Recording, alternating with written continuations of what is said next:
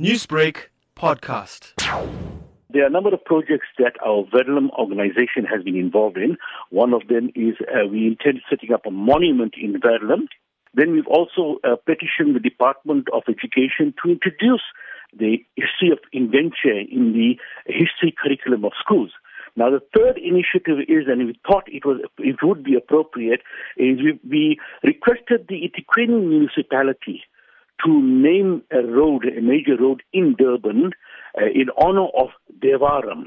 Now, Devaram is designated in historical records, official records, as Coolie, the so-called Coolie number one, who disembarked from SS Truro.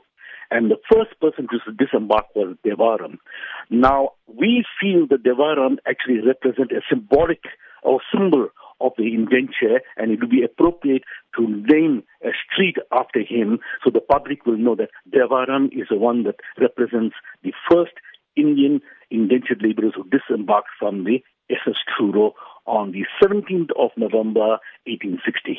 So, where are the developments as it stands?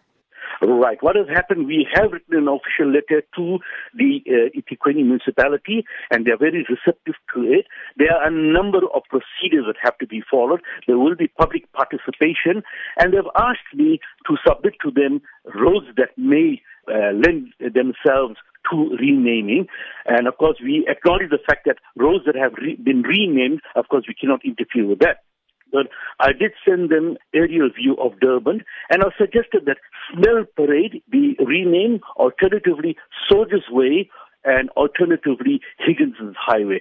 So they will uh, run it through the council. It will be a council um, decision eventually, and then of course they will inform us uh, of their final decision. So we are hopeful that with public participation and maybe some pressure, that a road will be named after the immigrant number one, and that is Devaram.